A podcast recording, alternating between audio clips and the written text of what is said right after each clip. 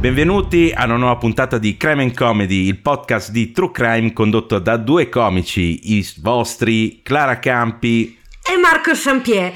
Beh, a dir la verità, questo in teoria non è il nostro podcast. Stiamo facendo un'invasione di campo ai ragazzi di Brivido Coatto e cogliamo l'occasione per lanciar loro una sfida. Giulia e Daniele, siete in grado di parlarci di Aldo Garollo, l'autore del massacro di Vetriolo? Vediamo cosa sapete fare. Ok, e l'ho detti tutti e cinque, no? E Sì. questi sono i cinque motivi per cui mi sono ricreduto sul CIGAP e penso che effettivamente faccia un ottimo lavoro nell'analizzare il campo del paranormale. Ma... Aspetta, ma... Ma che è successo? Ma non è venuta la registrazione lì? Eh no, no, che è successo? Ma non lo so, aspetta. Vabbè, sigla. Hai visto ieri mattina sul giornale? Dice che hanno accoppato il Sor Pasquale. C'è chi dice che la moglie gli l'alieni o i satanisti. Però è inesatto. Non ce lo spiega brivido Eh no, niente, ci hanno hackerato il podcast. È un cavallo di Troia la mia. No, è ransomware, è una cosa brutta, brutta. Ci chiedono i soldi? Sì, di bi- bitcoins. Cioè io ce n'ho pieni di, io ce n'ho pieni di No, bitcoins. mai vendere, mai vendere bitcoins, tieniteli sempre. 10 anni mi hanno Per die- detto. 15 pure. Dogecoin, Cipecoin, tutto. Sì, tutto. E invece no, ah, ah, lol, ci siete cascati con tutte le scarpe e ne sono certo. Sì, sì, che simpatia, madonna, contagiosa proprio. Vai. Abbiamo fatto questa piccola collaborazione con il canale Crime and Comedy e... mm, Uniti, da Unitisi dalla- J-Ax. dall'odio per J-Ax principalmente, alme- in realtà solo noi magari per l'odio per J-Ax, però comunque Loro sono brave persone, non so, rancorosi come noi. poi- Esatto, proteggiamoli dalle querele. Che in realtà sono loro che J-Ax ha detto che non esiste. Cioè, sì, beh, loro principalmente. il loro titolo. Quindi... Esatto, quindi eh, cioè, cioè, abbiamo cominciato a chiacchierare dopo che Giulia ha sbagliato il loro nome in uno dei nostri episodi. Vabbè, ma che io sono una merda, si sa, insomma, cioè, non è una, nuova- una cosa nuova.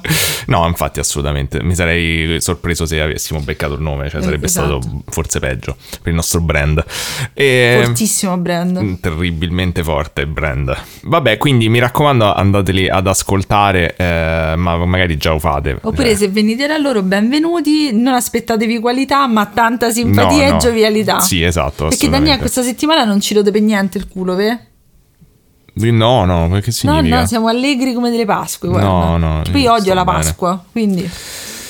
Ma è la Pasqua essere allegra, non sei tu che mm, durante la Pasqua. Allegro come una Pasqua, no? allegro come te a Pasqua. Mm, hai ragione. Eh. Quindi che, che se dobbiamo fare? Allora aspetta, questo è Brivido Coatto, è un podcast dove eh, Giulia racconta a me ogni settimana un caso true crime esclusivamente italiano e io racconto a Giulia un caso paranormale esclusivamente italiano, solo se Motort ho fatto tutto io. ma io che ci sto a fare qua? Cioè me ne vado? Eh non lo so, dai. Vado al bagno, ciao. E considerando quanto stai lontana dal microfono è quasi uguale. Ho capito, ma te c'è una testa enorme, non ci arrivo. Eh vabbè, ma sei abituata, sta testa è Eh, rimasta ho la stessa capito, però io- eh, devo sgomitare per arrivarci. Eh, Vabbè, vai, prego. Vabbè, e niente, benvenuti. Se non ci conoscete, adesso avete visto i nostri problemi coniugali, però non erano niente in confronto all'abbandono nel bosco durante la corsa. Che comunque è stato superato con mesi di terapia di coppia. Sicuramente. E niente, benvenuti nel nostro podcast. Eh, novità. Parliamo di novità eh, da questo episodio avremo anche una piccola rubrica nuova perché ogni volta, cioè la cosa più carina secondo me di questo podcast è poi che ci confrontiamo tra di noi su Instagram, quindi ho pensato di inaugurare questa cosa, la inaugureremo a metà episodio, cioè di ricevere dei messaggi vocali vostri dove ci commentate il caso dell'episodio precedente, mio, di Daniele. Sì, aneddoti personali, Aneddoti personali, cazzi vostri. Poi se volete parlare dei gatti, va bene uguale. eh, cioè, se non- c'è, sì, guardate, se volete essere scelti, perché si- sicuramente avremo un imbarazzo della scelta essendo molto popolari, se c'è un gatto che miagola in sottofondo, voi siete i primi. o se parlate di Love is Blind Japan, siete i primi in assoluto. Se il vostro gatto miagola su Love is Blind Japan, siete ancora più avanti. Sì, eh. sì, avete vinto. O se vedete Love is Blind Japan con il vostro gatto che miagola. O eh. se vedete Love is Blind Japan versione gatti che si Che carini! conoscono miagolando. Comunque, eh, quindi per, per partecipare cosa dovete fare? Eh, dovete mandarci un vocale, una registrazione, qualcosa su Instagram o tramite la nostra email e poi appunto nell'episodio dopo la manderemo prima o dopo. Dite, potrebbe essere una di quelle rubriche che dite con entusiasmo e poi vi scordate di fare? Probabilmente. Certo, assolutamente sì. La mail la trovate nella descrizione dell'episodio e pure il canale Instagram se non si è- già non ci seguite. Come ho detto negli altri episodi, se già non ci, no, non ci segui. No, seguiteci. Se non ci no, seguite, no. non ci segui- Dai non che siamo vogliamo. vicini a 1100, cioè 1100 Ma hai detto se siamo... dobbiamo fermare a mille. No, ma mo' mi è tornato l'entusiasmo. Eh, adesso vo- voglio fare, voglio essere influencer, voglio far vedere la Vabbè. mia vita, io che rido ne- davanti al mare. Tanto i, i materassi non arrivano. Non... No, Daniele, a te devi essere positivo perché tu devi manifestare, se- se- se- manifesti e materassi nella tua vita. Poi considerando le- i nostri problemi a livello de- de- burocratico, probabilmente i materassi ci serviranno per dormire sotto a un ponte Cioè, a ieri sera c'è pure esploso mezzo il cielo. Cioè, io non lo so, ma perché? Cioè, mh, vabbè, non- Sì, eh, è venuto, dovuto venire mio padre a aggiustare i tubi, è stato terrificante. sì, ho avuto degli incubi dove c'è- è successo cose simili a quelle che sono successe, vabbè. Io invece ho sognato che mia madre era uno dei giganti, dell'attacco dei giganti che tenda- tentava di mangiare il cipe. Mm. Era un bravo Vabbè, psicologo si avrebbe tanto da... nutrita, avrebbe avuto molte calorie Esatto. a disposizione. Comunque guardate che ha perso ben 700 grammi in più, cioè adesso è normo peso, è bellissimo, è proprio tonico. Mm, Non ben proporzionato, però. Vabbè, comunque Però se... non è dovuto al peso. Comunque è bello che è proprio la nostra strategia, probabilmente so- arriveranno delle persone nuove, si spera, Sì, e sì, già sono scappate beccano, tutte. vabbè. Già sono andate. Non iniziare dalle ecco, non- se vuoi sentire gli episodi precedenti, direi Sì. non iniziare all'episodio 1, inizia alle Madonnine. Le Madonnine ne eravamo già Sì, le- no, cioè sentito dopo l'episodio 1 che già ci te famo simpatia, un po' pena, capito? Quindi dici vabbè dai che carini che Mm. erano nell'uno. Ah, volevo anche dire che comunque abbiamo aggiornato un sacco, c'è di gente super creativa che ci segue. Ah, sì, allora c'è Lothar, carinissimo, che scrive libri e ci ha mandato il suo libro Il delitto delle cascine e io in cambio gli ho mandato i miei libri, ce li siamo scambiati. Poi eh, un- il ragazzo che ehm, ricicla- ehm, come si dice, restaurava da Amsterdam cose vintage, eh, una ragazza che fa neon, architetti che comunque non ci amate, insomma un sacco di gente, è una ragazza che c'è scritto che abita vicino alla casa d'Azzurrina pure. È vero, sì. Mm. Quindi eh, Beh, mm, bravi, bravi. Continuate a fare le vostre cose fighe e a mentre c'è- dircele e mentre che- noi siamo e qui. noi ce ne prendiamo il merito E noi ce ne prendiamo il merito, c'è esatto. tutto merito nostro. Vabbè, Vabbè, ma se parla pure di qualcosa su sto podcast oppure no? Mo- ah, beh, ma c'è stata lanciata una sfida.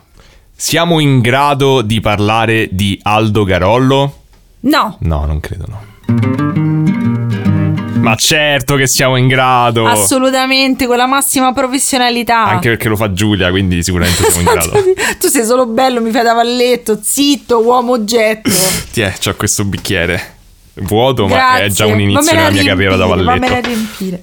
Vabbè, e iniziamo allora. Quindi Prego. immagino che siate qui per sentirci parlare di cose. Io oggi vi parlerò di cose. Comunque, io inizialmente, quando avevano, ci avevano mandato la sfida, ho detto: ah, si parla di vetriolo, ovvero di acido solforico fumante. Che io sapevo assolutamente che cos'era. Certo, meglio lo sapevo. Eh, però no, non si parla di acido solforico sei fumante, esatto, ma in realtà si parla di un posto e quindi ora ne andremo a parlare. Le mie fonti sono recom.com, Giornale del Trentino, Italia Star Magazine. Eh, Vetriolo è una località termale che è vicino a Levico o Levico Terme, che non ho idea di dove sia, però mm, penso al nord, ecco. Adesso so che siete scioccati dalla mia conoscenza della geografia. Ma tanto al nord un po'? Secondo me tanto perché Mm, nevicava quando è successo questo fatto, quindi la mia conoscenza geografica qui traspare, è ovvio che siamo al nord. Comunque la- siamo nel 1946, il 9 dicembre, e do- dobbiamo immaginare un attimo la situazione italiana, nel senso che comunque c'era un grande giro di armi, c'erano ancora delle, dei tafferugli, ca- violenza, eccetera, e oltretutto da pochissimo era, stata, era diventata l'Italia una repubblica a giugno, quindi tipo sei mesi prima, quindi immaginiamoci che non era proprio la situazione più rilassata del mondo. Avevo sentito il 96, ma adesso suppongo non sia quello l'anno corretto. No, il 46. Ci ammazza quante giovani in Italia. Dico, mi le ricordo, armi, dico, non me ne ricordo ste armi mi 96. ricordo quando ero piccolo che ho visto la l'unità d'Italia. Comunque, mm, che cosa succede? Il 9 dicembre del 1946 sono le 7 di sera e 4, 5, 5, 6, varie a seconda degli articoli malviventi, uccidono a mitragliate con un'arma che sembra essere un'arma militare tedesca i proprietari dell'hotel Miramonti. E questo mi porta appunto al fatto che c'è l'hotel Miramare e non sapevo esistesse anche l'hotel Miramonti. Cioè, Mm. presente l'hotel tipo Miramare, Certo. come la tazza d'oro, la coppa d'oro, la pala d'oro. Quindi a Roma è tipo Mira Monnezza. Mira, Mira, Mira Gabbiani, Mira Cinghiali e ehm, vengono uccisi in, questa- in questo attacco Adolfo Garollo che ha 57 anni è un ex ufficiale per eh, l'esercito austro-ungarico la moglie Antonietta che ha 50 anni e sparano quattro colpi di mm, mitraglia alla figlia che si chiama Adelina si salva lei e si salva suo fratello che si chiama Aldo che ha 20 anni si salva perché era al piano di sopra a questo punto i killer, dato che ci stavano, vanno alla pensione vicina, che è una pensione che si chiama L'Avvenire. Ed è un nome molto fascista, secondo me, per una pensione. Abbastanza, sì. E eh, lì vanno e uccidono la proprietaria della pensione, una vedova, che si, una vedova che si chiama Giulia, e i suoi due figli, Narciso e Sergio. Quindi proprio un- Ah, ma proprio così andiamo a ammazzare gente a caso. si chiama la strage di Vetriolo. Eh. si chiama un omicidio a vetro- Vetriolo. Vabbè, non so cosa qualifica una strage, onestamente, però. Eh, beh, non so quante persone, perché tipo serial killer devono essere due, due, due più. mm. Quindi in questo caso n- non lo so, però comunque erano tante persone che sono morte. Ehm, il fratello e la sorella di superstiti vengono portati a fatica in ospedale perché comunque c'era tantissima neve, non si vedeva un cazzo, Che era un culo. casino. E Aldo dice come testimonianza dice soltanto di aver visto delle ombre scappare, però immagino fossero delle persone, non delle ombre, se no staremmo parlando nella parte 2 di questo caso. Esatto. Forse erano le ombre delle persone, immagino. E effettivamente vengono trovate delle, delle impronte di scarponi che vanno via dalla casa. La sorella viene interpellata e conferma mh, quanto detto dal fratello. E si pensa agli sbandati di guerra. Che mi ricorda mia nonna quando Gli di diceva guerra. lo scemo di guerra, che era Sì. proprio una patologia, una persona che era scema di guerra. E, oppure Sarebbe la versione meno glamour del... problemi mentali. del Vietnam. Sì, Ok. del P- PTSD. Mm. E mm, si pensa quindi a questi sbandati di guerra che potevano essere ex nazisti che si stavano nascondendo nelle campagne o comunque in, in quelle zone. Ti nascondi molto bene sparando mitragliate Esatto, persone. però la cosa strana è che comunque era plausibile eh, perché c'erano stati degli omicidi simili in una località vicina, quindi hanno detto magari sono sempre gli stessi che stanno scappando, stanno cercando delle, delle provviste, delle cose, magari sono loro. E comunque la zona è, è piena di paura perché comunque dicono ok stanno succedendo sempre più spesso queste cose. Però che cazzo è successo davvero? Eh, non lo so, mo di te. E mo te lo dico. Eh, dimmi un po'. Perché questo non si chiama, cioè si chiama il mostro eh, di Vetriolo. Non si chiamava la strage, ma quante cose Sì, sì, si, si chiama Mostro di Vetriolo Sbarra la strage. strage. come vi pare. Perché adesso Mostro di vetriolo, il sottotitolo La strage. Esatto, come i film italiani, infatti. E tipo il- che era eh, Archive 81 Siamo che universi alternativi. Ma magari non lo sapevo, capito che trattava di quello, tu me l'hai detto Ma io ancora non sono sicuro che tratti quello, però Ma adesso non- stai spoilerando la gente. Vabbè, scusate. Comunque, eh, che cosa è successo? Praticamente Aldo, eh, che spoiler è il mostro di Vetriolo, ehm, stava tornando a casa dopo aver dormito a casa di amici con Narciso, che era il figlio, se vi ricordate, della signora che gestiva l'hotel vicino. Il Miramare. E- no, il- eh, Aldo è il figlio di quelli di Mira, Miramonti. No, scusa, giusto? E invece Narciso era dell'hotel Ah, quello della pensione vicina. Sì, l'avvenire, quella con Ok, nome un po' sì. fascista. E stanno tornando eh, verso l'albergo dopo aver fatto questa serata con i loro amici, comunque sono entrambi molto giovani. E in, albe- in albergo il padre, che già pensava che comunque il figlio Aldo era un coglione, era incazzato nero. Ok. Lui torna a vedere che il padre è incazzato e dice: Senti, ma che cazzo è successo? Dice: Guarda, Sergio, che era il più piccolo dei fratelli della pensione dell'avvenire, mi ha detto che sei proprio un pezzo di merda.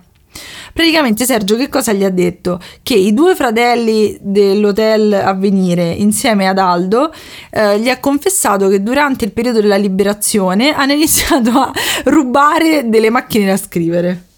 Solo macchine da scrivere. Solo macchine, ecco, in realtà è il, il- cioè, il corrispettivo di, di Ruba rubare i Mac adesso praticamente. In Quindi effetti. loro rubavano queste macchine da scrivere e le rivendevano. Quindi il padre ha detto: Senti, hai rotto il cazzo. Però dici: Ok, vabbè, magari era una ragazzata, era un periodo particolare. Però in realtà Aldo era proprio strano come figlio perché lui lo descrive proprio come un fannullone, non era capace a fare un cazzo. Beh, comunque tutti- ti devi organizzare per rubare tutte queste macchine infatti, tutti i grandi. Ma sembra che loro erano un gruppetto un po' che faceva con le mani lunghe, capito? Mm, Eh, e mh, il fatto è che comunque Aldo non era, cioè aveva fatto altre cose strane, cioè in realtà a lui gli piaceva tantissimo giocare con i fucili, con le mitragliette.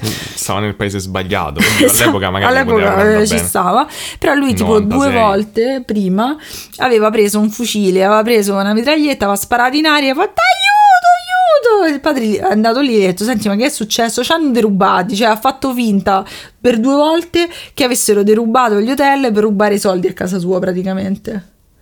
Ma cioè lui si aspettava che sparando due colpi in aria eh, poteva poi Dire, eh, rendere credibile un si è assalto detto eh, i ladri sono scappati non li avete visti Eh. quindi questo cioè diciamo che Quindi questi mentre scappavano sparavano in aria con la mitragliatrice. Cioè, io diciamo che se devo cacciare via mio figlio, l'avrei cacciato via se spara faceva queste stronzate invece che per aver rubato le macchine a scrivere. Comunque, in ogni caso. Però il padre ha detto: Senti, ti posso dire una cosa, hai rotto il cazzo, Vattene. vattene a fanculo. Perché magari, sai, cioè, effettivamente mi sono immaginata pure che magari nel periodo di guerra questo faceva ste stronzate, però te lo tenevi Non in casa. tempo per dici, ok, ti è- sei qua, poi questo, hai rotto il cazzo, vai a trovarti il lavoro, fai qualcosa. E ehm, ho proprio scritto: era, il padre si rompe i coglioni e lo caccia. Eh, Aldo, però, ha detto: Senti, la cosa più logica da fare è che io devo fare una strage a questo punto. Cioè, lui inizia volendo andare alla pensione a venire e uccidere le spie, cioè uccidere entrambi i fratelli perché hanno detto al padre questa cosa, questo segreto scottante delle macchine a scrivere, no? Mm. Però lui voleva anche, cioè ha unito l'utile al dilettevole, nel senso che voleva anche vendicarsi perché quando si sono spartiti i soldi per queste macchine a scrivere, lui ne ha ricevuti di meno. Quindi ha detto, senti, faccio tutto insieme. Ah, ok. Quando, di- quando tipo dici oggi esco, dai, vado sia alle poste che al supermercato. Esatto, io faccio sempre così perché non mi va poi di riuscire Eh, più dici, volte. riesci, E lui ha esatto. detto, vabbè, dato che ci sto, era una perso- vedremo che è una persona molto pratica, quindi lui con questa sua mitragliatrice tedesca, perché io immagino che poi le armi magari era molto più comune trovarle, no? Belle, immagino in quel momento. Cioè, sì. le trovi, eh, me la tengo. E eh, come piccoli gattini. E va lì e uccide, uccide la madre e i fratelli. Non ho capito perché pure la madre, però li ammazza tutti. E fa le sue solite, cioè, cioè, i suoi soliti colpi di teatro. Quindi prende due vestiti, li lancia, fa: Oh mio dio, così la gente penserà sicuramente che ci sono stati ladri. Era un po' ossessionato dai ladri. E, Ma lui stesso era un ladro. Sì, effettivamente lui stesso era un ladro, però è ossessionato da incolpare altri di essere ladri. ladri, di questi ladri immaginari. E, ehm, e quindi eh, ha finito di fare questa cosa e torna a casa sua e dice: Senti, ma dato che ci sto, ma ammazziamo pure i miei genitori. Non ci ha preso gusto. Sì, ha detto: Vabbè, dato che ci sto, è Ma ora. avanzano proiettili. Questa qua. Eh, una mitragliatrice credo abbia tanti proiettili. Tu sei l'esperto di armi. Beh, in quanto uomo, intendi? No, in quanto le programmi le armi adesso. Ah, sì, anche. Non armi vere. No. Ci tengo a sottolineare, però insomma, cioè. Eh, Beh, sì, no, non credo che ce ne spari tanti, quindi dipende. mi mi ha dato questa virilità travolgente. Cioè, eh, spari. La mitragliatrice, cioè, c'è presente la pistola? Tu fa boom. Eh. Invece la mitragliatrice bam bam bam bam bam. Perché Madonna, insomma cioè, un botto di, mi sono di spaventata. Conta proiettili. volevo uscire dalla stanza perché mi sembrava troppo realistico. Eh, non ci ho pensato perché mi è naturale Eh, no, la- no, per tranquillo, no, guarda che vicini mi spaventi questa cosa. E vabbè, comunque lui che cosa cioè, però io non ho allora, come al solito, ecco, se siete nuovi, benvenuti. Io ci ho dei punti che non capisco e riflettiamoci insieme. Lui invece di entrare dalla porta, tanto c'è una mitragliatrice vai, no? Eh, Il padre immagino che, oddio, forse pure il padre aveva delle armi. Vabbè, comunque lui invece di andare dalla porta prende una scala e eh, dalla, dalla parte esterna del palazzo arriva su un mini, cioè su un cornicione o comunque su un piccolo terrazzino, vede la famiglia dalla finestra che sta cenando e apre il fuoco. mm, non mi è chiara la dinamica, Eh, per però. me cioè, poteva entrare dalla porta, forse Vabbè, non, non mi so. sembra tanto normale No, no, questo, però, comunque quindi. è, è voler, è volerci vedere troppo. Quindi vede i suoi che stanno cenando e irrispettosamente inizia a sparare. Però il fatto è che ehm, purtroppo uccide il padre, uccide la madre e f- ehm, colpisce la sorella. La sorella che cosa fa? Praticamente è, cioè, in realtà è molto umano. Cioè, La sorella gli dice: Senti, non mi uccidere. Se tu non mi uccidi, lui, lui le fa giurare che se lui non la uccide, lei dirà- darà sempre ragione a lui nelle versioni.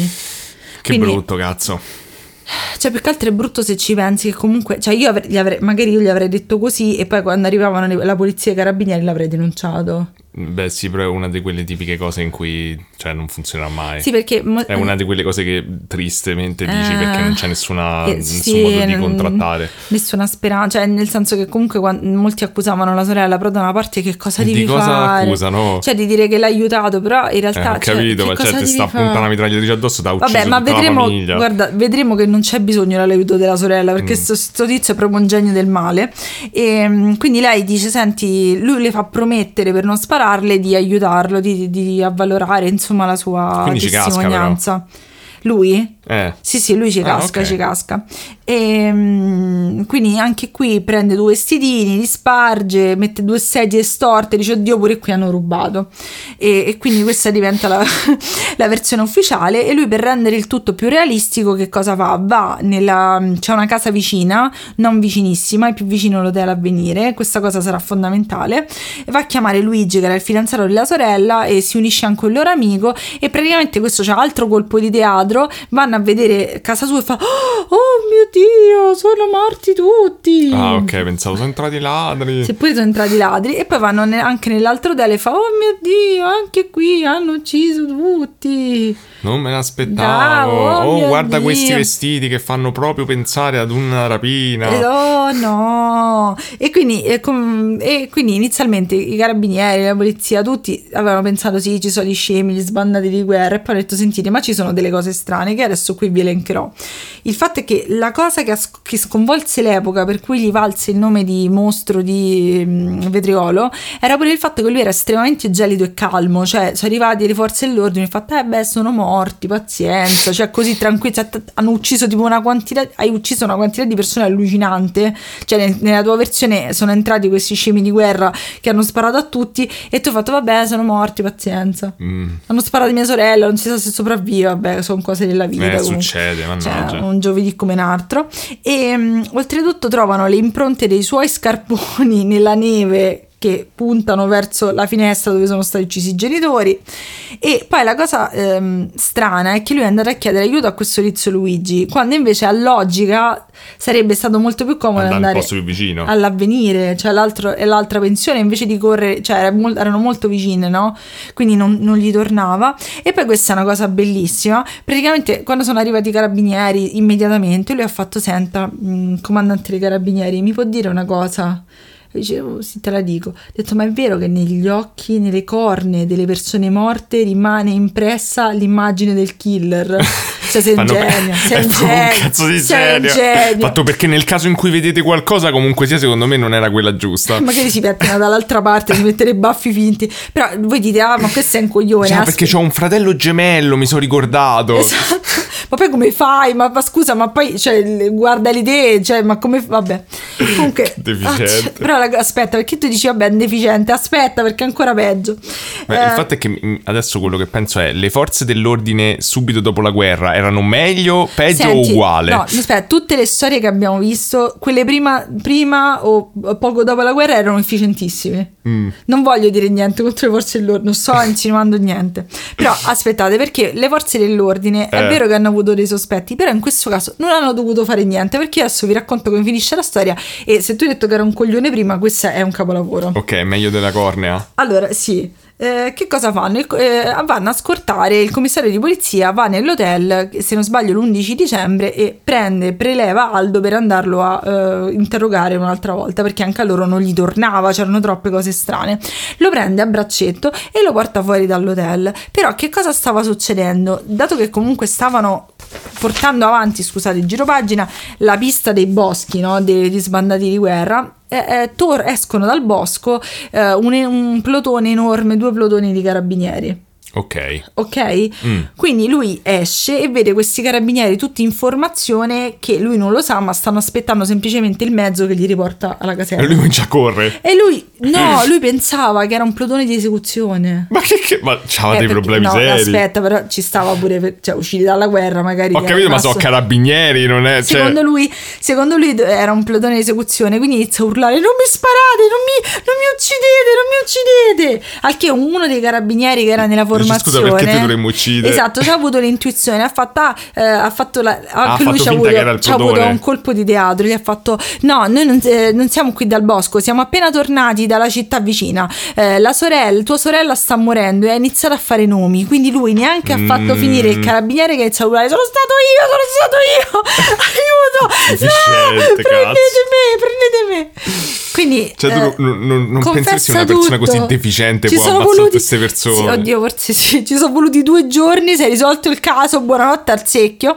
E ehm, che cosa succede? Nel 1947 a Reggio Emilia gli fanno una perizia psicologica e sorpresonis de sorpresonis Non è semi-infermo mentale, lo Beh. dichiarano. Quindi tentano di fargli tutti gli avvocati, insomma, tentano, tentano di difendere dicendo poverino, non era capace di intendere e di volere, eh, però non, non Non funziona sembra, perché sembra. Nel dicembre del 1948 soltanto in due giorni gli danno il massimo della pena e lui ci ha avuto un culo pazzesco perché nel 47 hanno tolto la pena di morte in Italia. Madò, davvero? Sì, quindi ha preso l'ergastolo, però un ergastolo un po' strano, nel senso che poi nel 1975 è stato scarcerato, dichiarato completamente capace di intendere e di volere, buonanotte al secchio, Ma scusa, ma vattene. l'ergastolo non è quello dove ti tengono in prigione per No, sempre? invece lui no, lui c'è stato 30 Ma anni. adesso ti diamo l'ergastolo che sconterai a casa e puoi fare tutte le cose che Esatto. prima.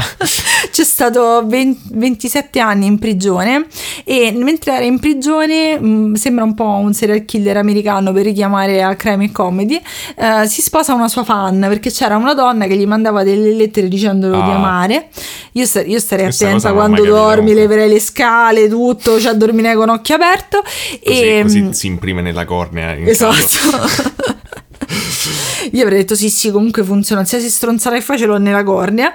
E mm, si scrivono quando era in carcere, quindi si, si sposano, eccetera. Lui inizia a lavorare come portinaio d'hotel, anche lì non mi sarei fidata mai, secondo me quello non faceva altro che sono passati ladri, oh mio Dio! E purtroppo nel 1984 muore la sua compagna, lui decide di tornare a, mm, a Vetriolo e morirà nel 1998. Tiè, ce l'ho fatta! Ah, c'è pure tornato. Sì, c'è pure tornato. Cioè, Beh, tipo, sono tornato, ciao a tutti. Eh, viva! Ci sono stati ladri, però ci sono stati Sono ladri! ladri, oh, guarda, ti hanno rubato il portafoglio. spargere i stili. Oddio, oddio! E niente, è finito. Ah. Sa, bravissima. Troppo brava, troppo precisa. Madonna, che storia di merda. Ma scusa. Cioè, Cioè, veramente. più che altro, cioè, proprio, cioè, sei un patetico. Cioè, perché io, io non voglio di. Cioè, se, se devo essere ammazzato a mitragliate da qualcuno. Vuoi che forse... ti ammazzo io da mitragliata, Ma amore? sicuramente preferirei te, ma cioè preferirei comunque qualcuno che alla fine dico vabbè, questo alla fine era un genio del male o mi ha fregato. Sì, però Ma se dici cioè, ma ammazzato a mitragliate è un deficiente. Sì, ma più che altro, cioè, capito? Cioè, allora, la cosa... La cosa della cornea forse per me è la cosa più stupida che Sì, ha che fatto. poi dubito che fosse la cornea, però ok. Sì, ma la cosa, cioè, la cosa degli occhi, quella cosa che ha chiesto è proprio, cioè, stupidissima. La cosa del plotone esecuzione, visto da dove veniva, magari si è spaventato, ha detto, cioè, PTSD, ha detto, oh mio Dio, sono un po' scemo di guerra, pure lui secondo mia nonna sarebbe stato. Però Eh. Ho comunque... capito, cioè, ma cioè, aspetta, vedevi i tedeschi magari, ok, il plotone esecuzione, ma i sì, carabinieri. però- sì, ma non lo so, vabbè, magari gli hanno fatto paura, sai, tutte persone insieme, che ne so, così, informazione, però in ogni caso, cioè... Vabbè, che coglione, senti, ci hanno messo due giorni, l'hanno risolto in due giorni. Madonna. Però forse, cioè, forse da qualche parte dentro di sé, nonostante non sembrava che gliene fregasse un cazzo, il senso di colpa c'era. Ma penso aveva solo paura di morire. Probabilmente sì. È molto più triste, sì. Però ci ha avuto culo perché in realtà appunto non l'hanno... Sì, eh sì. Che poi mi fa dire. un sacco riflettere che noi l'abbiamo tolta nel 47 in America ancora c'è, in Giappone pure ancora c'è. Poi in Giappone la usano quasi mai. Sì, la- oddio, E già- tra l'altro in Giappone è tipo per impiccagione, mi pare sì, per ancora. impiccagione non te lo dicono, Può ess- cioè non ti dicono niente, può essere oggi come domani. Mm, Cioè, vabbè, ti alla fine pure in lì. America è così, eh. Sì, abbastanza. Perché ti danno una data e poi cioè, va avanti per Madonna decenni. mia. Cioè, mi, se- mi sembra troppo strano, capito? Cioè, una cosa del genere. Vabbè, comunque, questa. Almeno oggi non è una storia amara. Cioè, con la suora ho Beh, tra- no, non è amara, Senti, non lo so. Vabbè, ho capito, però, tipo, la suora Vabbè, ha quella, quella è proprio, traumatizzato- cioè, quella era una cosa di una Allora, te depressione. hai rovinato le campane per tutte le persone in Italia. Sì. Tu- tutte, perché ci ascoltano tutte. Va bene, comunque, nonostante la depressione, le campane, questi bei ricordi, vogliamo ringraziare i ragazzi di Crime e Comedy. Probabilmente se li seguite avete già sentito il loro episodio, perché loro sono usciti un giorno prima, giusto Eh sì, Daniele? infatti. Confermi? Confermo. Dai, abbiamo fatto. Siamo stati sempre molto approssimativi, però siamo sta- stati molto contenti di fare È stato questa collaborazione. divertente, soprattutto per me ascoltare, quindi grazie ragazzi. Sono contenta che comunque non ci avete sfidato a fare altre storie di suore e cose traumatizzanti. Grazie. Eh, sì, la, la storia dell'altra volta è stata terribile. Non ci riprenderemo mai più. Beh, però proprio per controbilanciare questa cosa abbiamo una testimonianza che inaugura questa rubrica che chissà se terremo oppure no. Eh, Come si chiama sta rubrica, Daniele? Eh, Si chiama la rubrica... ehm, fatti vostri. eh, no, come si chiama? Si chiama tipo... Eh, eh, vai, Fate vai. il lavoro al posto nostro. Sì, fate il lavoro a polso nostro. Se Fa- volete fate, fare... te- fate voi il podcast e non ce va. Ah, Oppure raccontateci le cose vostre, bellissimo. Vedi che, che- che- che copyright, cioè proprio copy fantastico, hashtag. mm, eh. Vabbè, quindi... eh, brava Giulia che hai preso tempo. Ehm, quindi... No, io in realtà stavo cercando davvero le parole. Ah, ok. Quindi vi facciamo ascoltare questo breve estratto che ci ha inviato Tiziana. Tiziana era raffreddata, ci tiene a farlo sapere. Ah, ok, perfetto. Non ci ho neanche fatto caso. E, mm, Sentiamo che ci, ci spiega e Sì, ci ci- salva dall'ignoranza. Esatto, ci salva dall'ignoranza, ci dà anche in realtà una sua esperienza positiva, finalmente in oratorio. Grazie a Dio, non so tutti come quelli della puntata scorsa. Forse. Ciao ragazzi, scusate la voce, ma sono molto raffreddata. Allora, intanto la differenza tra mm, parrocchia e oratorio. Dunque, dove c'è una chiesa e un sacerdote o una piccola mm, comunità di religiosi, ovviamente eh, questi offrono dei servizi alla comunità di fedeli, che sono ehm, dire la messa, ehm, fare catechismo e impartire i sacramenti. L'oratorio è eh, un servizio, diciamo così, che la parrocchia può avere oppure no ed è un, un centro di aggregazione prevalentemente rivolto ai giovani dove si fanno delle attività. Normalmente ehm, queste attività mh, sono limitate, ma quando si parla dei salesiani la cosa cambia radicalmente. Ehm, loro sono una potenza anche mh, economica, soprattutto nel nord Italia in Piemonte, dove appunto è nato Don Bosco, ramificata comunque in tutta Italia, anche all'estero e hanno anche delle missioni eh, nei paesi del terzo mondo. Eh, riassumendo molto in maniera spiccia, loro dicono se i giovani si annoiano, prima o poi eh, si drogano o organizzano cose poco legali. Quindi se eh, li teniamo impegnati, gli diamo qualcosa da fare e ehm, li teniamo soprattutto sotto controllo degli adulti, ovviamente questo non succede. Io ho frequentato un oratorio salesiano eh, quando facevo le superiori, quindi dalla prima alla quinta superiore. L'attività principale dell'oratorio era organizzare i centri estivi. Io ero aiuto animatore. Noi animatori eravamo volontari, ehm, però spesati, cioè pranzo, quando si andava in gita, queste cose qui erano tutte pagate. Io devo dire la verità, nel complesso la mia esperienza è stata positiva. Ho iniziato a frequentarli perché eh, con i ragazzi della mia età fondamentalmente mi annoiavo, mentre lì sentivo di essere utile, di fare qualcosa di importante per gli altri e poi appunto eh, mi sono resa conto poi da grande, eh, ho imparato veramente un sacco di cose. E io sono stata battezzata, mh, ho avuto tutti i sacramenti, eccetera, ma non sono eh, praticante e non lo ero neanche all'epoca, però non è mai stato un problema. Logicamente sì, ogni tanto c'era il prete che diceva, eh, ma non vieni mai a messa, però ecco, non, non è mai stato un problema. Beh, grazie Tiziana. Cioè, Adesso precisissima, sapeva incredibile, tutto. non ci abbiamo più scuse per essere degli ignoranti di merda. No, E ce l'abbiamo, ce l'abbiamo. Ho editato un po' il tuo audio, spero di aver fatto un buon lavoro solamente perché sennò poi ci viene 6 milioni di ore di episodio. E... Anche perché tanto mo chiacchiero un botto come al solito. Vabbè, mm, ok, quindi ora... Basta a te. Ora tocca a me. Però te La- puoi fare quello che ti pare. Eh certo che io faccio È come beato te, pare. Vai, vai. Ah, cioè, eh, casomai è il contrario, a te ti hanno già fatto tutto, ti hanno trovato il caso, a me no, mi è, to- toccato fare tutto, ricerche. Io volevo dire pubblicamente che le mie penne cancellabili, la mia penna a forma di gattino nero si è scaricata.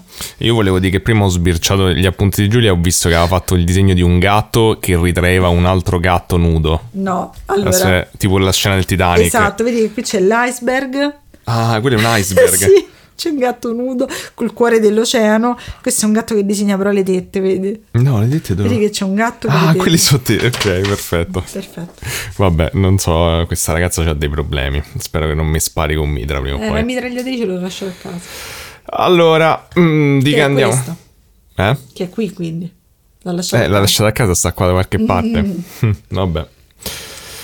Ah, torniamo oggi nel mondo che ci piace di più, quello dei preti e del cattolicesimo e del Ancora? cristianesimo. Sì, ancora. E andiamo a parlare della variegatissima e controversa, discussa, non lo so, figura di Natuzza Evolo, che mi è stata... Eh, ah, quindi pure a te te l'hanno consigliata. che mi è stata consigliata da Alessia ah. varie volte, è arrivata quasi alle minacce in uno degli ultimi commenti, giustamente, quindi ho detto vabbè, eh, anche se effettivamente mi rendo conto ora che questo crea un precedente, quindi mi minaccerete tutti affinché Eh, no, faccia però- i vostri casi, però me l'aveva chiesto un botto di tempo fa ed era un caso molto interessante che tutte le volte dico no, non lo faccio perché è troppo complicato. Vabbè, quindi eh, tuffiamoci direttamente... Senti, ma Natuzza n- non molesta nessuno per sicurezza. No, cioè no. Perché aspettato? No, ti prego. No, no. Basta. Cioè, dico solo che è in corso il processo di beatificazione, quindi... Cioè, Ah no, quindi teniamocela buona, dici. eh, cioè, Meno male. non l'ho detta io sta cosa, l'hai detta te. Ma io volevo essere sicura, visti i precedenti. Eh, ma stai insinuando che comunque sia tutte le persone di fede cattolica... No, visto che sono traumatizzata da, un- da una da suora, non vorrei essere traumatizzata ancora. Eh, vabbè, mo quindi perché una suora cattiva, esiste una suora che ha fatto delle cose orribili, allora tutte le suore? Eh, facciamo del qualunquismo qua? Lei, che, The che post- Nun, che podcast schifoso, cioè mh, basta, chiudete qua, cioè non, Eh, vabbè, non cioè. c'è nessuna etica in questo podcast.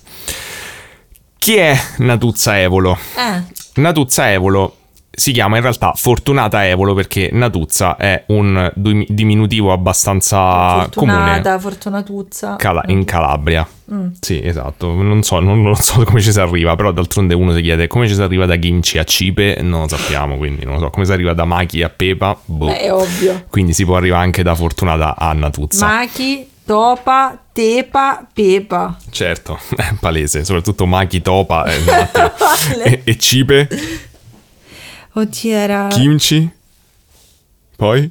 Oddio, non lo so. Non lo sai, non si sa come ci siamo arrivati. Però ci siamo arrivati. Eh sì, Picce e cipe. no, non c'è No. nessuna di queste cose.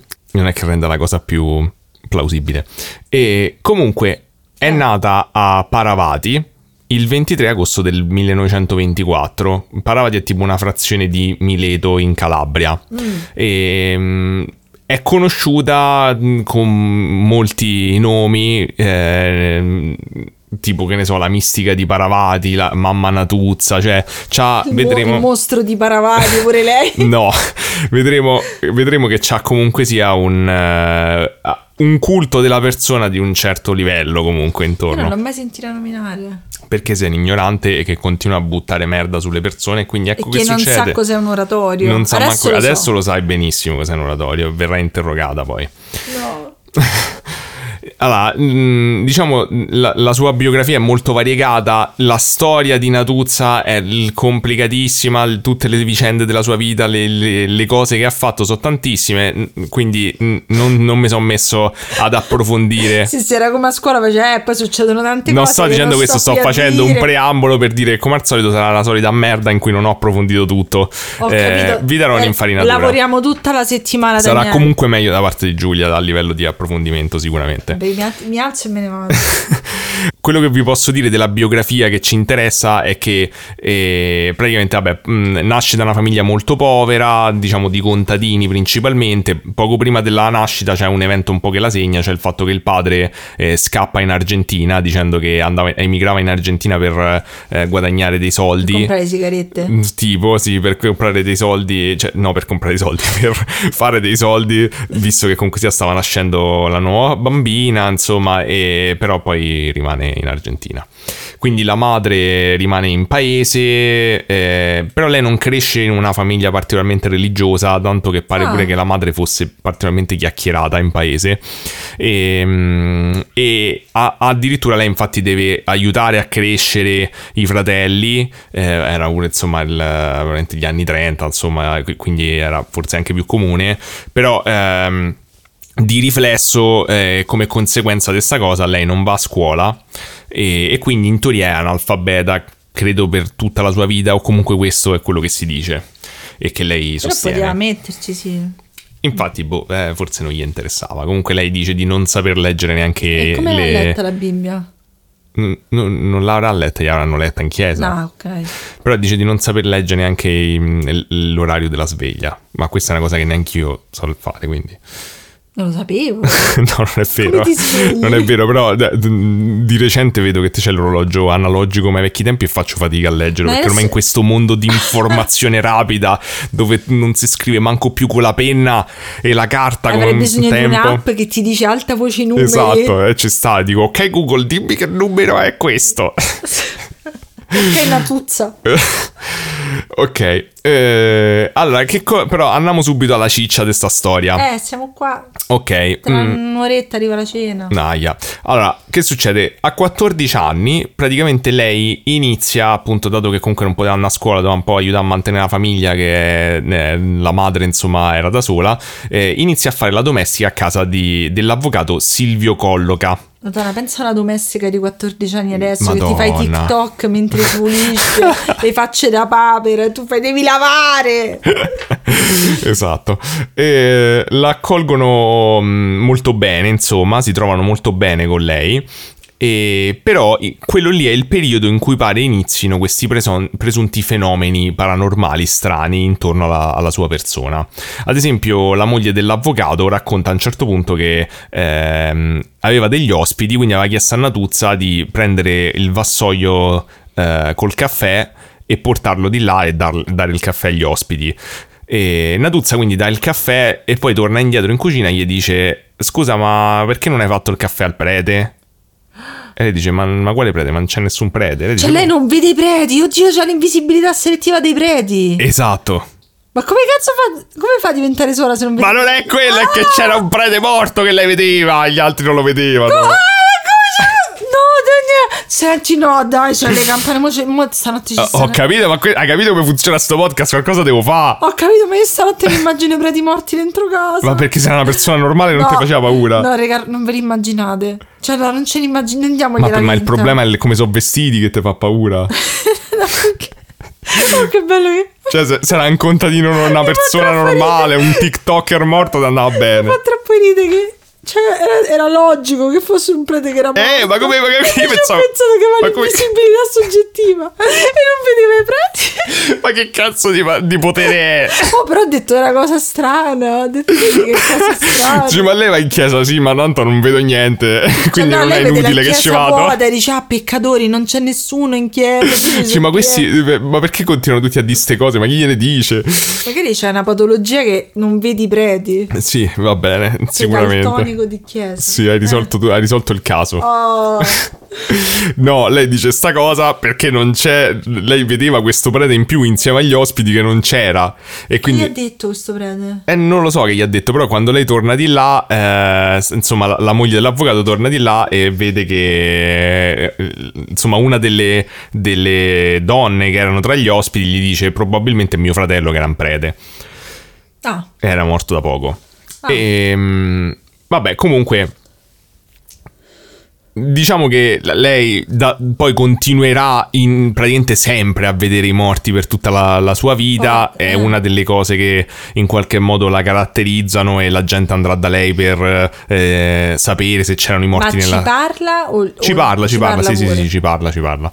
E in un'intervista le viene anche chiesto se lei riesce a distinguere i vivi e i morti e lei dice no. Cioè, non, non- non ci riesco in generale. Infatti, ha detto esplicitamente in, eh, in calabrese che a volte dà le sedie ai morti perché pensa che siano persone vive. Vabbè, gentile però. Esatto, gli, gli- pensa se fa il caffè e poi gli lascia la tazzina casca per terra e fa porca troia. Infatti non c'ha Sempre- tazzine esatto, sempre- casa. tutte tazzine rotte, sono sempre a ricomprare. Poveraccia, non legge l'ore, non vede i religiosi, non riconosce No, quella cosa l'hai detta te, cioè. non confondere i nostri ascoltatori.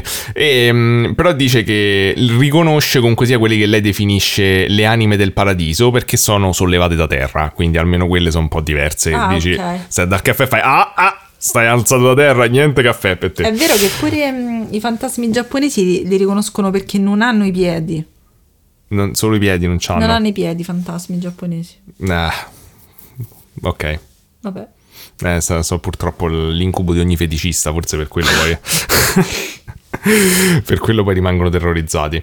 Ehm, comunque, eh, nel 41 Natuzza si licenzia da questo lavoro di domestica e, e va a vivere con la nonna e, e praticamente pensa di farsi suora, vuole farsi suora. Eh, però le viene sconsigliato per queste sue esperienze paranormali fondamentalmente, cioè le viene, mm, non viene vista di buon occhio insomma questa, questa sua propensione a fare caffè ai morti. No, giusto. E, Se lavorava da Starbucks, pensa quanto spreco. in effetti, Eh, la madre le organizza veramente un matrimonio combinato a quel punto perché era Vabbè, se ora non che si voleva dovesse farsi sposare. suora, a questo punto uno si sposa. Esatto, e, mm, e, mm, glielo organizza con un ragazzo che era un falegname, che però adesso prestava ehm, servizio nell'esercito e quindi veramente devono fare un matrimonio per procura che io non sapevo neanche che si potesse fare. Come Love is Blind. No, perché lì comunque ti sei parlato almeno, questi loro non credo se fossero parlati, è tipo quello de- degli indiani invece. che li combinano eh, come... Indian Matchmaker. Esatto. Ehm, praticamente fanno comunque cinque figli, quindi evidentemente se prendono, oppure sai, all'epoca non è che c'hai tutta sta voce in capitolo ormai. Non c'avevi tanto da fare poi. Ma anche quello. Insomma, l- fanno la loro vita, però lei continua, comincia piano piano ad attrarre sempre di più un, ehm, insomma, un culto un pochino intorno alla sua persona, poi attra- attira un po' ehm, l'attenzione della stampa nel tempo, tante persone cominciano ad andare in pellegrinaggio da lei.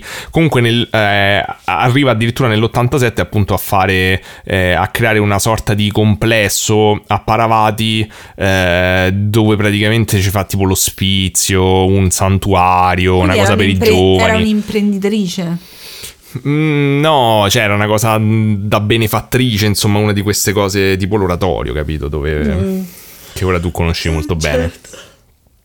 Qui C'è sbadiglia pure mentre sta a fare episodio. Cioè, ma, ma dove sta a casa tua? Io ho lavorato stamattina, Ciccio. Eh, quindi? E quindi sono stanca. E quindi puoi fare qualunque Posso cosa. fare tutto quello che mi pare. Eh, vabbè. È Fatica, raga, è fatica. Comunque, eh, quali sono i fenomeni che interessano eh, la persona di Natuzza e che si racconta che lei riuscisse in qualche modo a canalizzare, a catalizzare, insomma, dei fenomeni paranormali?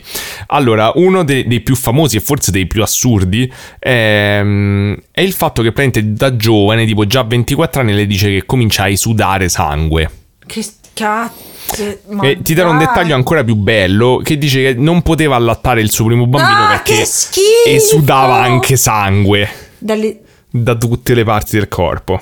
Ma sudare vuol E dire... dicono esudare perché è un termine cristiano, gli piace questa cosa che esudi. Ah, ok, cioè non Sì. trasu- traspi- Tra te sudi Cioè, sangue. quindi tipo lei sotto le ascelle il No, non è che il, il sudore, però tipo dal, che ne so, da, da- attraverso la pelle ti comincia a uscire sangue anche se non c'è una ferita. Ah, E c'è- suo?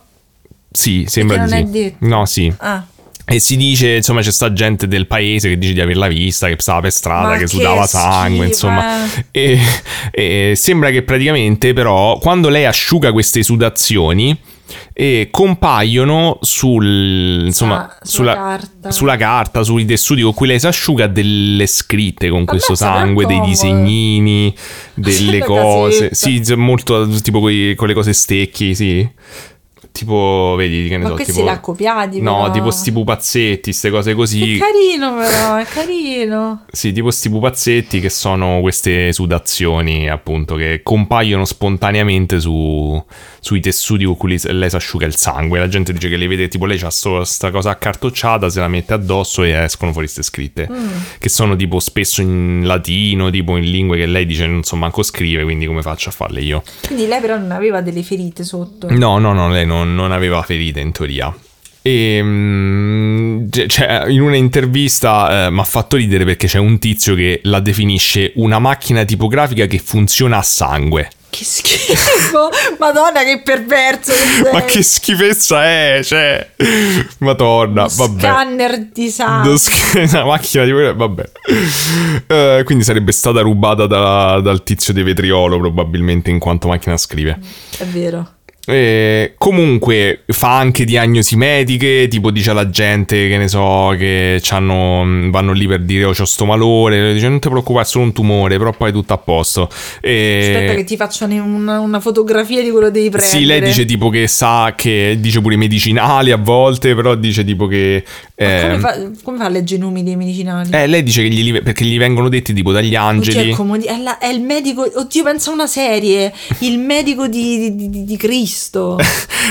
è tipo Dottor House che però poi ti fa la diagnosi e dice ma perché dice non lo so, ma hanno detto. Pensa quando gli scrivi le ricette che lei si appoggia sul, sul braccio e sì, ecco la ricetta. Massimo rispetto. Massimo rispetto. E lei comunque dice che... Mi sembra una sim- c'ha un viso simpatico, quindi... Sì, le- lei dice che comunque spesso i medici poi si sbagliano, lei fa la diagnosi generalmente giusta, però dice i medici si sbagliano e quindi lei dice che sta lì e fa tipo... rifate un altro esame, capito? Dice perché non voglio mancare di rispetto, però comunque si sbagliano. Mm. Però appunto lei dice che capita che comunque sia le persone vadano da lei ehm, per farsi guarire dei mali incurabili e... Funziona? Sì, lei dice che lei è l'ultimo verme. Ma lei lo dice, però. No, no, le persone dice che sì, lei ha fatto dei miracoli che sembrano essere eh, eh. conclamati, insomma, e, e, accertati. Lei dice però di essere l'ultimo verme della terra, che non è lei che fa i miracoli, ma in qualche modo lei intercede. Dai, non ti butta giù una puzza. E che quindi comunque sia il, ehm, è, è Dio che al posto suo fa i miracoli, è la Madonna oppure Cristo comunque sia. Tutti. Mm, sì, diciamo tutti i, i big, i big shot. E, e, lei dice che però spesso lei ne paga il prezzo. Perché? Eh, perché tipo questa cosa c'è molto nella tradizione dei miracoli mh, mm, cristiani, questo fatto che magari la Madonna eh, le dice ok io lo salvo però te te devi prendere tipo il dolore che lui prova. Eh, oppure tipo queste cose qua. Eh però c'è, c'è un numero limitato di dolori che può provare. Che vuol dire? Cioè, te li porti per sempre i dolori di No, no, per un po' di tempo. Ah, per un po' di tempo. Cioè, tipo, devi sperimentare anche tu, diciamo, in, in un'ottica cristiana di, mm, di sacrificio, no? Devi, devi mm. portare la croce anche lei per salvare queste Vabbè, persone. molto generosa. Sì, sì, esatto, è di sbadiglia. Non so di sbadiglia. Eh, no, no, no. No, no. Siete tutti testimoni. Comunque, addirittura in questa cosa di sofferenza, lei dice di aver vissuto, non ho capito se tutta o in parte, eh, l'esperienza del Calvario insieme a Cristo e descrive questo, mh, questo dettaglio del fatto di aver sentito in bocca la bile. Ma che schifo però, Anna Tuzza. Ehm, poi io ne vorrei parlare di questi aspetti. Comunque, perché sembra. La, sì, mm, cioè, Barbero ha parlato di una persona del genere, no? Mm. Non mi ricordo come si chiama, forse Caterina, Santa Caterina, una cosa del genere. Comunque si ossessionavano con la punizione corporale. Eh sì, sì, ci stanno, ci stanno delle cose. Vabbè, mm, poi ne parliamo alla fine, facciamo un quadro completo. Eh, forse ne abbiamo pure già parlato, siamo sempre di schirotti che dicono le stesse cose. Ho capito, raga, ma so 32.000 episodi, io mi scordo. Già tanto che non rifaccio sempre lo stesso caso caso. Sì, Ho capito io da Comunque, parlava con, con, Gesù Cristo, con eh, la Madonna, eh. gli angeli, come dicevamo. Però la cosa in particolare che mi ha fatto un po' ridere è il fatto che Gesù le parlava in calabrese. Magari si adegua a Gesù, che ne so, parla quella lingua che ti sta più comoda. Eh. Sì, era una cosa del genere. Ci ha detto che a volte usava dei termini in calabrese, tipo perché comunque sia. Non so il, calabre- non so il calabrese. No, non lo so manco io. Avrei Quindi voluto provare a fare una cosa di Gesù in calabrese, ma, ma non, non sono in grado. Addentro in queste cose. Poi aveva le stigmate, aveva le stigmate dappertutto, sulle mani, sulle gambe, sulle Eh. ginocchia. Però il fatto è che queste stigmate avevano tipo la forma di, di Gesù. Alcune e, Come fai a fare un Gesù? e secondo me era- erano un po'. Oh, che carino! Non lo so, un po' dubbia come cosa. mm, Cioè, sembra. Molto carino. Sì, era una sorta di Gesù Sembra, kawaii. que- sembra quello. Sì, eh, sembra un po' quello. Cioè, n- non lo so, eh, però È molto carino. Mm. No, il naso dovrebbe essere un po' più a destra. c'ha il naso un po' tipo Goku. Sì, è vero. Eh, cioè, il fatto è che dico, ma non è che voglio mettere in dubbio, però se tu c'hai le stigmate. E dovrebbe essere buchi, no? Ma no, ok, metti che so queste, però se, se io ti faccio le stigmate divine e ti devo proprio fare il volto di Cristo, cioè magari te lo faccio un po' meglio, non lo so. Eh, forse sì, però forse è il medio. che Cioè, c'ha pure là- la barbetta qua sotto. A quello mi piace, un tocco di realismo. E poi sto volto di Cristo, cioè tutti continuano a fare con i capelli lunghi, ma che ne sapevo? Vabbè, cioè Vabbè, un po' iconografia classica, dici comunque Dio sia adeguato all'iconografia classica. Vabbè, sì, è come un logo. È come capito? gli alieni, comunque sono sempre grigi così Eh, come sì, nelle cose, infatti. vabbè. E poi sembra che avesse anche il dono del- dell'ubiquità, che è una cosa che caratterizza molti poi santi o mistici cristiani, tra cui pure Padre Pio, ad esempio. Sì, davvero Padre Pio era in più luoghi. Sì, sì, sì, ha voglia, sì, sì. E lei tipo descrive questa cosa così: Mm, Mi si presentano dei defunti o degli angeli e mi accompagnano nei luoghi dove è necessaria la mia presenza. Vedo perfettamente i luoghi dove vado, posso parlare, essere udita, posso compiere delle azioni come aprire o chiudere le porte. Rimango sul posto il tempo necessario. Eh, io sono cosciente che il mio corpo è a Paravati, ma è come se avessi un altro corpo. Quindi viaggia astralmente. Tipo una sorta di viaggio astrale. Alcune volte sono stata capace di trasportare alcuni oggetti dal posto visitato in bilocazione alla mia casa. Qualche volta mi è capitata una bilocazione doppia, nel senso che vedevo due posti contemporaneamente ed ero vista in più Oddio. luoghi diversi. Oddio. Diciamo appunto, le, le cose che ha fatto sono tantissime. Ne- non, non sono riuscito neanche a trovare. mh, Fonti su tutte, però appunto cioè, te ci perdi tranquillamente perché eh, praticamente sono eh, 50-60 ben anni di, di cose. Sono molto ben documentate. Quando è in morta teoria lei? è, è- è morta nel 2009. Ah, quindi una buona. È morta il primo novembre del 2009, tipo a 85 anni. Mm. E tra l'altro è morta nell'ospizio costruito da lei, insomma. Ah, vabbè, comodo. sì. Comunque, eh, appunto, sono stati fatti vari studi, diciamo, proprio perché in teoria i fenomeni erano ripetibili. Certo, quando c'è sta la religione di mezzo, secondo me è un po' più complicata rispetto a quando c'è sta il paranormale classico, dove la gente riesce a essere un po' più obiettiva, forse. Eh, con i fenomeni religiosi c'è sempre un po' anche un timore, secondo me. Mm, sì, è, è complicato perché magari è una cosa che è legata a qualcosa che conosci di più, no? Di cosa la religione? Eh, la religione. Ma no, secondo me è che comunque hai paura di essere, cioè se magari ti sei cristiano, mettere in dubbio ad esempio dei fenomeni, Mm. cioè c'ha un peso maggiore rispetto a dire ok ci stanno alieni, secondo me è una cazzata, cioè... non- Eh, ma poi gli alieni è pure più sdoganato dire che sono una cazzata. Eh, esatto, sì, cioè c'ha meno implicazione anche sociale, insomma, se È tu appartieni al gruppo. che i vegani sono stronzi. Cioè magari se te stai in una setta di alieni, eh, se te tipo, sei un raeliano per dirti, Sì, allora lì c'è lo stesso problema. certo. Eh, comunque, insomma, hanno fatto vari studi. Ci sta questo, un certo Valerio Marinelli, che è un ricercatore del CNEN, che è Centro Nazionale Energia Nucleare, mi pare. Eh, e oddio, che c'entra? Eh, non lo so perché è uno scienziato. Ah, ok. ok. E, mm, e praticamente ha seguito i suoi fenomeni per un sacco di tempo. È praticamente diventato il suo biografo ufficiale. Ma dai. Sì, ha scritto 10 volumi su di lei, libri, Vabbè, se uno ha seguita. scritto una saga su, gnomo muesli, perché non dovresti... In effetti, in effetti sì. Eh, però mi sembra un po' di parte, insomma, non ho letto Mm. niente, cioè l'impressione così è stata che mi sembra un po' di parte, o comunque a un certo punto si è convinto della veridicità dei fenomeni. Vabbè, ci sta. Sì, mm, poi è stata seguita tipo da un antropologo pure, un certo Luigi Lombardi Satriani, Mm. e la segue per vario tempo, vivendo con lei, insomma, gli fa le domande, eh, pure lui mi sembra che si fa un'impressione comunque sia buona. Praticamente il 9 aprile del 2007, quindi molto due anni prima che lei morisse, eh, va pure in onda su Rai International sto spettacolo ora- organizzato da sto Ruggero Pegna, e- che è un promoter musicale che non avevamo sentito prima, si chiama tipo La notte degli angeli e fa tutto sto... Ed è un musical su di lei? Eh, sì, credo sia una sorta di musical spettacolo, però non è su di lei, ma da quello che ho capito lei c'entra, però è incentrato sulla sua storia e della, su- della guarigione Ah, di questo Ru- eh, Ruggero Pegna dalla leucemia con una guarigione miracolosa, insomma. E appunto, come abbiamo detto, mh, nel 2009 muore e nel 2019, dopo varie peripezie, inizia il processo di beatificazione ufficiale. ah. Ma eh, diciamo è tutte rose e fiori sta storia, ci stanno ombre. secondo me no, non è tutto rose e fiori. Non è tutta rose e fiori, no, non è tutta rose e fiori e ci sono varie controversie in questa storia, alcune che mi hanno lasciato un po' perplesso. Perché? Mm, perché so abbastanza. Vedremo, so, cioè, n- non so, sono cose che potrebbero essere anche un po' pesanti, non semplicemente, Ah, ok. eh, diciamo, delle perplessità. Diciamo che eh, partendo dalle cose più semplici, se vogliamo, c'è sto fatto che padre Agostino Gemelli, eh, che è un, insomma un, um, un- un, uh, un ecclesiastico famoso, per non dire che Mm, cos'è VIP. perché non lo so, esatto, un VIP, vabbè, lui è stato tipo un- uno psichiatra pure, uno psicologo, e praticamente gli viene presentato, viene interpellato quando Natuzza aveva 17 anni, gli portano sta sorta di cartella clinica, insomma, sto fascicolo, sì. con quello che le era successo, e, e lui praticamente dice che secondo lui è chiaramente un caso di isteria e che non bisognava darle troppa attenzione se- se- mh, per fare in modo che le guarisse, insomma. E- però poi, infatti, la mettono pure in un istituto di igiene mentale per sta cosa, per un periodo.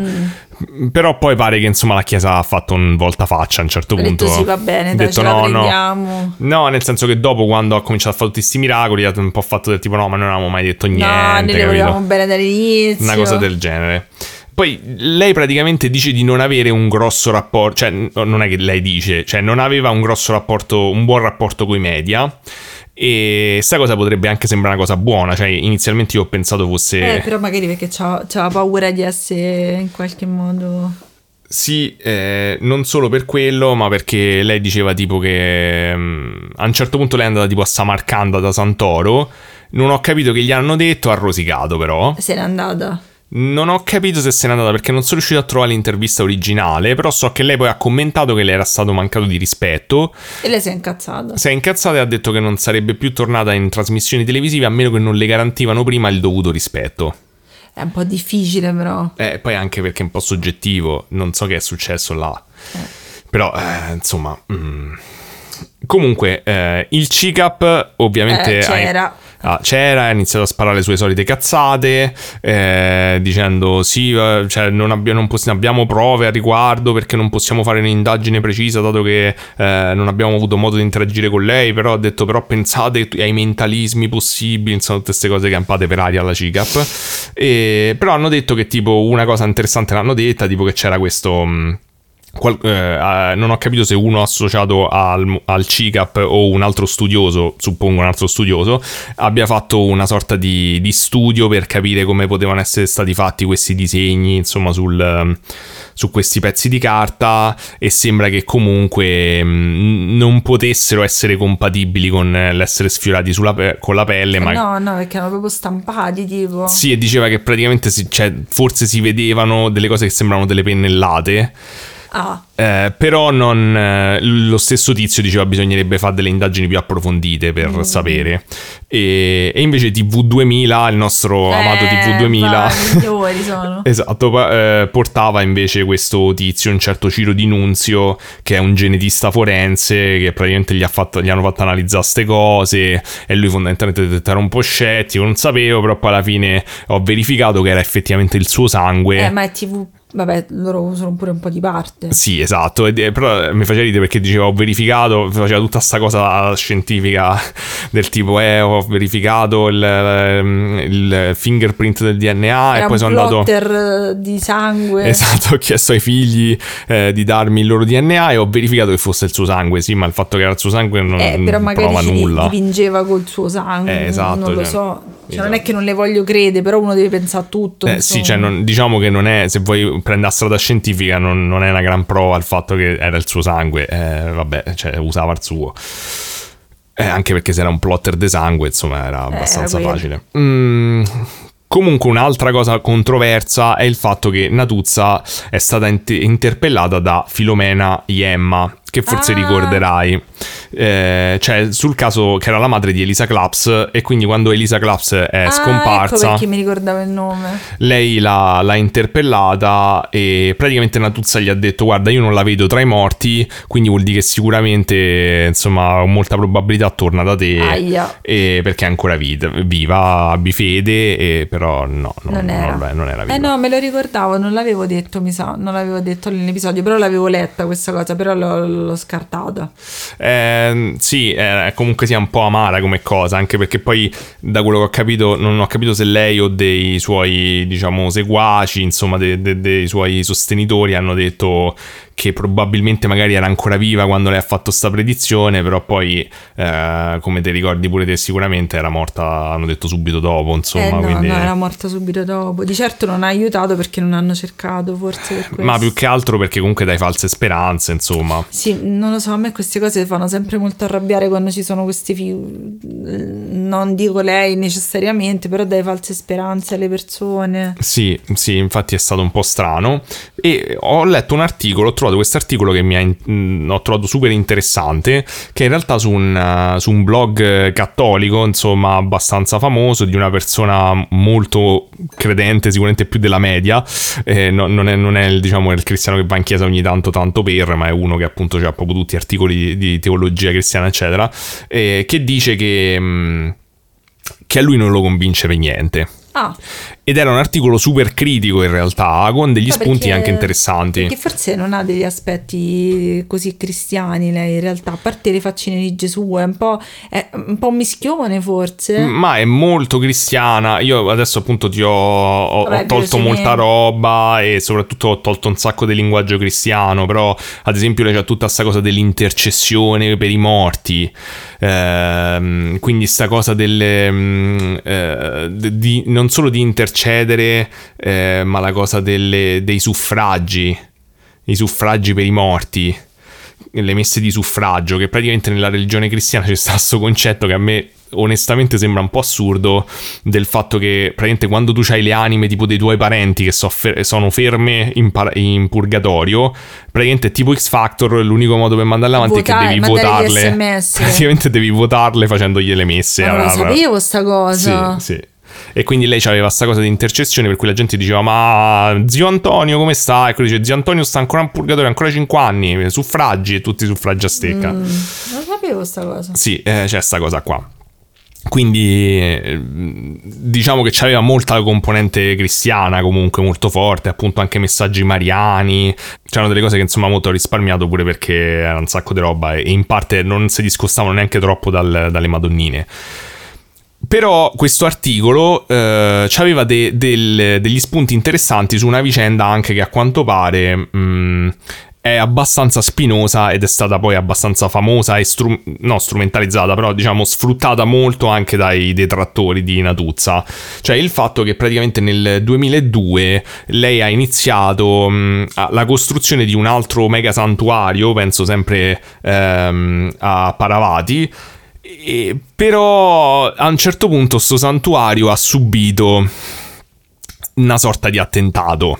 Il Cioè? cantiere del santuario ha subito un attentato Cioè? con le Molotov. Eh, E sono andati a scavare e ci stanno delle le indagini della Guardia di Finanza che praticamente ha scoperto che fondamentalmente il suo padre spirituale, il padre spirituale di Natuzza, aveva fatto una sorta di accordo con l'andrangheta. ah, Eh già. Quindi doveva pagare il pizzo. era- Mm, Non si è capito, però aveva fatto un accordo con l'andrangheta sì per fare quel cantiere e, e quindi diciamo che questa persona in questo articolo Quindi parlava... col cazzo che Natuzza ce l'aveva il condono, era tutto abusivo No, non c'è, beh, lì no, non c'era eh. conduno. Mm, Non- Bocca al lupo Natuzza se ti vuoi vendere il coso. No, niente condono. Eh. Decisamente niente condono. E- Scusa che io quando sento queste cose mi, mi agito. Eh su- no, no, te capisco, sta calma, sta calma. E, cioè, tra l'altro sembra che mh, cioè, la zona proprio di, di Paravati è famosa perché praticamente è il regno di- dei Mancuso, che sono praticamente un clan che è considerato tra i, tra i finanziariamente più importanti d'Europa. Ah, Quindi non è che proprio è, insomma, gli- sono gli ultimi arrivati. E, e ci stanno delle cose un po' controverse, nel senso che più di una volta gli hanno fatto delle interviste, gli hanno detto del tipo, eh, ma che ne pensi della Calabria, che è una terra martoriata? Lei ha fatto, "Eh, il problema sono i giovani. Ah mm, gula. Eh, e quindi giustamente questo diceva, com'è possibile che te... Se veramente, diciamo, sei, eh, dici di essere, eh, di avere la Sì, santità, no? Eh, ma soprattutto di essere in Eh. contatto con la Vergine, diceva com'è possibile che non ti ha detto eh, vai, eh, anzi vai a cercare di convertire i mafiosi. Quindi tu stai dicendo che lei pregava il dio denaro? alcuni sostengono anche questa tesi. E diceva com'è possibile soprattutto che non sai che il tuo Eh. padre spirituale ha fatto un patto con l'andrangheta. Guarda che lo sai. E il- praticamente sto padre poi l'hanno intervistato dopo che è successo il fattaccio e ha, fa- ha detto delle frasi abbastanza che lasciavano, diciamo, intendere che diceva sì, io lo so chi è stato, però non, non- non fa niente. Ah, va bene così. Una cosa del genere. E e poi ci sono state altre cose minori, come il fatto che comunque sia, mh, che ne so, ogni tanto è capitato almeno una volta, non ho capito se più volte, che lei dicesse tipo, oh guarda, per- lo so che ti devi curare, devi andare da sto chirurgo in privato specifico di Oh, questa no. clinica. Che dici, boh, magari è un caso, però ti viene un po' dubbio. Poi dice, ovviamente questa guariva, sì, eh, però come fai poi a dire di no? Vabbè, come il- lo schema piramidale dei leggings in America dove dicevano che per venderli dovevi farti la, la riduzione dello stomaco e ti mandavano in aereo a Tijuana da un amico loro. No, bene. che c'entrava? Mm, Sì, eh, mm, sì, beh, qui magari questa la gente diceva c'ho sto problema, effettivamente lei gli diceva sì, te vuoi curare, però se vai da Eh, questo. però po' una- Non lo so, non so quante volte è successa, Cioè, però l'ho trovato che non riferimenti. dica, che, non dica che questo chirurgo era un prete chirurgo. No, magari diceva che questo chirurgo era, un- cioè, che era quello giusto per salvare. Non lo so, ho non lo so, è un po', un po' strano. Non lo so, non lo so. E, Non e lo poi so. ci sta però sto fatto che quest, praticamente questo santuario mariano che stanno costruendo col, che sembra avesse comunque sia degli- dei rapporti con l'andrangheta, insomma. Senza condono. se- assolutamente senza condono. eh, erano stati alzati i soldi praticamente con sto, No. mega show che hanno fatto eh, in eh, corrispondenza del suo compleanno eh, a Paravati, praticamente con una sorta di mega organizzazione Rai Mediaset, dove c'è stava la peggio gente, tra cui Vallette col culo de fuori, Gigi D'Alessio, Albano, E vabbè, Albano sta dappertutto. Corvinazzo suo. Che adesso non gli piace più Putin, Albano, hai visto? No, Albano adesso ha detto che no, Putin no, lo deve sconfiggere. Ha detto anzi che sta attento alla vita, Putin gli ha detto. Albano vuole alzare Albano le gli ha mani. detto sta cosa? Ma dai. Gli ho detto, stessi attento alla sua vita. Sono contenta, ci ha liberato dai dinosauri. Eh, Adesso lui- risolve la esatto, guerra. risolve la sono guerra lui. di questa cosa. Meno male. E, e insomma, ci stanno un po' delle zone d'ombra in questa storia. Sì, ma ti pare- cioè, boh, mi sembra molto il culto della persona che per me è molto pericoloso in questi casi. Sì, era interessante perché questo articolo, appunto, ripeto, di una persona comunque sia molto cattolica, parlava del fatto che comunque non vuol dire che se c'hai delle esperienze paranormali e anche fai delle cose conclamate, allora significa che sei santo, perché nella, nella religione cattolica la santità è una cosa specifica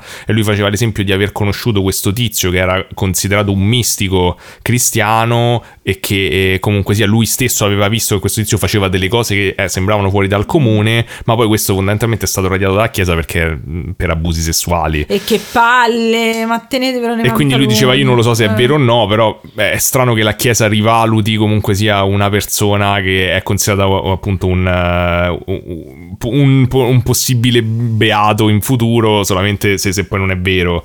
Però sto pensando pure al fatto no, che lei comunque è dal 2019 che c'è il processo di beatificazione. Sì. È lungo, no? Sì, è, è lunghissimo. Cioè sì, è sì, un sì. casino, cioè, non, lo so, non lo so perché mh, tutto quello che mi hai detto te da una parte potrebbe essere che ha dei poteri delle cose, però dall'altra parte mi sembra pure una che potrebbe essere un po' masochista, un po'... È molto strano, cioè è difficile farsi un'opinione anche perché poi se Però senti le interviste però lei... quando se c'è la, mh, l'andrangheta e ci stanno i soldi, ci stanno le amicizie, la televisione, non mi fa una buona impressione. Come, come tutte le storie è difficile farsi un quadro. eh, io in questo poco tempo darti un quadro non troppo Di di parte. parte, e Ah. completo e allo stesso tempo è una storia molto complessa. C'è sta gente che dice di essere stata guarita, di aver assistito a cose miracolose.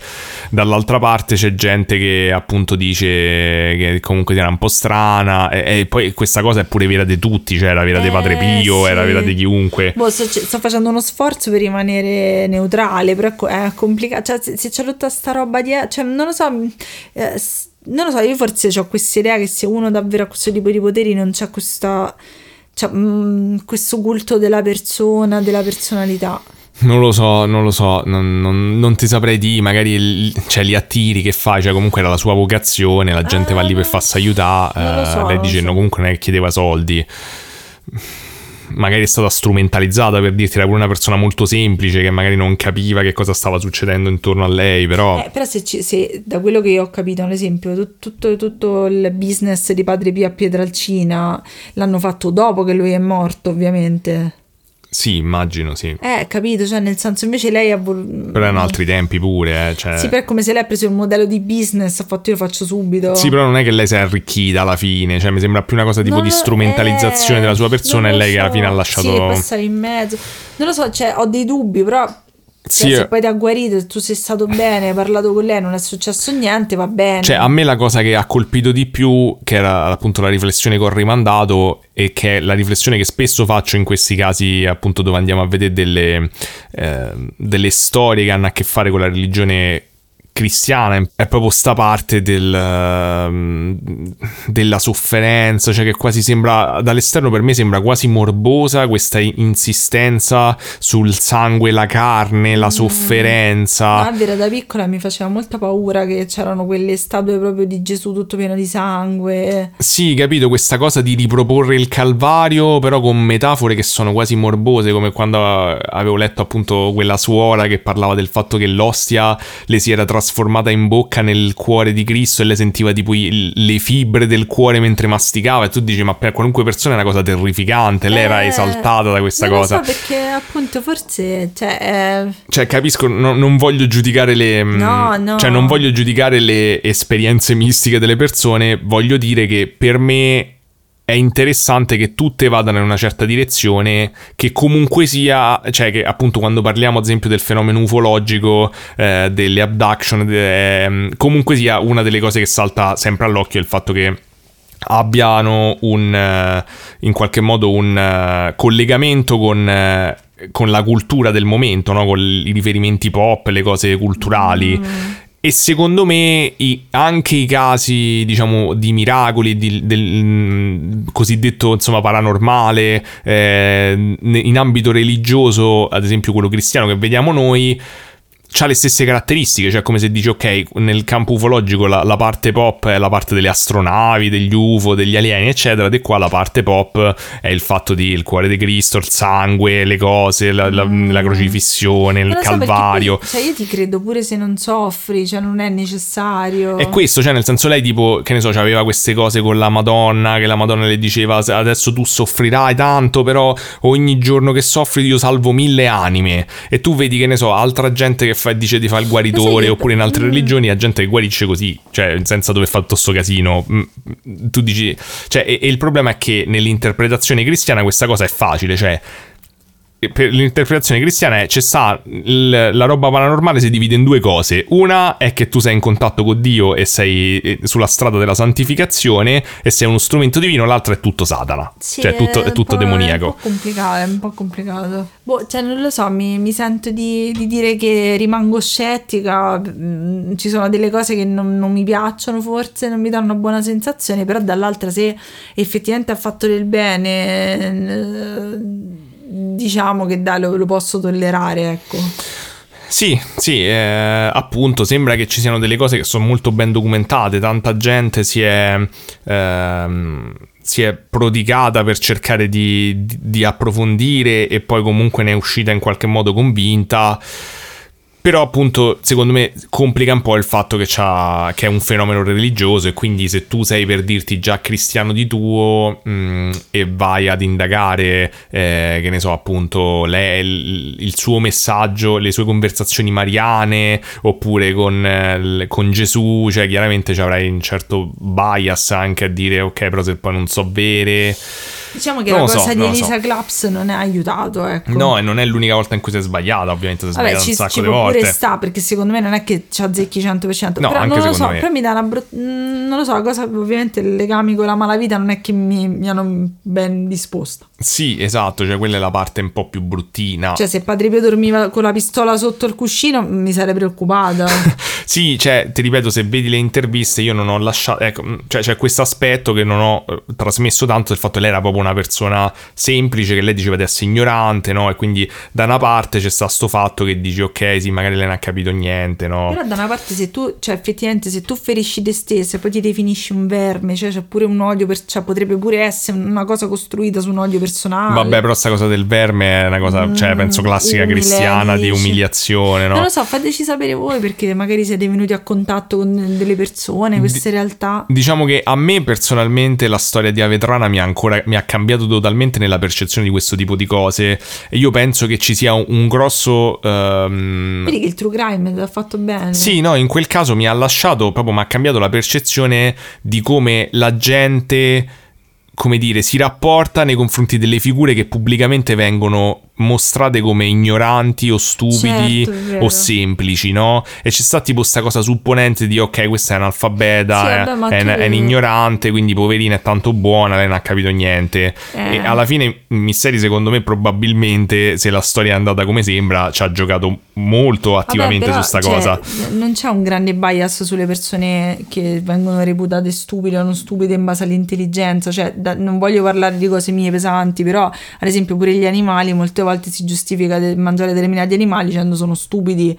Ma non è che se uno è stupido lo devi rispettare di meno o c'ha delle idee men- meno Sì, ma è sensate. proprio, è proprio che il concetto di stupidità, secondo me, è- cioè, tendiamo un po' tutti a saltare molto rapidamente sul carrozzone della Sì, stupidità. sì, cioè, a parte, cioè, vabbè, nel caso di Michele Misteri non è che doveva- ha fatto un piano mefistofelico, cioè ha buttato un cellulare e hanno detto vabbè è troppo scemo, però... Eh, capito, cioè nel senso comunque dici è stupido, sì, ma che vuol dire è stupido? Cioè, ma Sì, ma perché una quan- persona non ha studiato e non sa leggere o scrivere, allora è deficiente. Sì, cioè- ma quante volte hai visto pure delle persone che dici magari non hanno studiato, non hanno fatto niente, però sono capaci di cose cattive molto complicate. Ma no? oppure anche il contrario, magari Esatto. hanno invece un'intelligenza emotiva molto sviluppata. Cioè, io magari- ripeto sempre, cioè, ormai è tipo un personaggio del podcast. Per esempio, mia nonna era una persona molto, molto semplice, non aveva studiato, ma mia nonna aveva delle complessità. Cioè Sì, delle- voglia, sì, sì. de- anche delle aperture mentali che derivate dalla vita, insomma, cioè alla sua scuola della strada aveva fatto mia nonna. È vero, cioè, quindi secondo me questo potrebbe essere un altro di quei casi che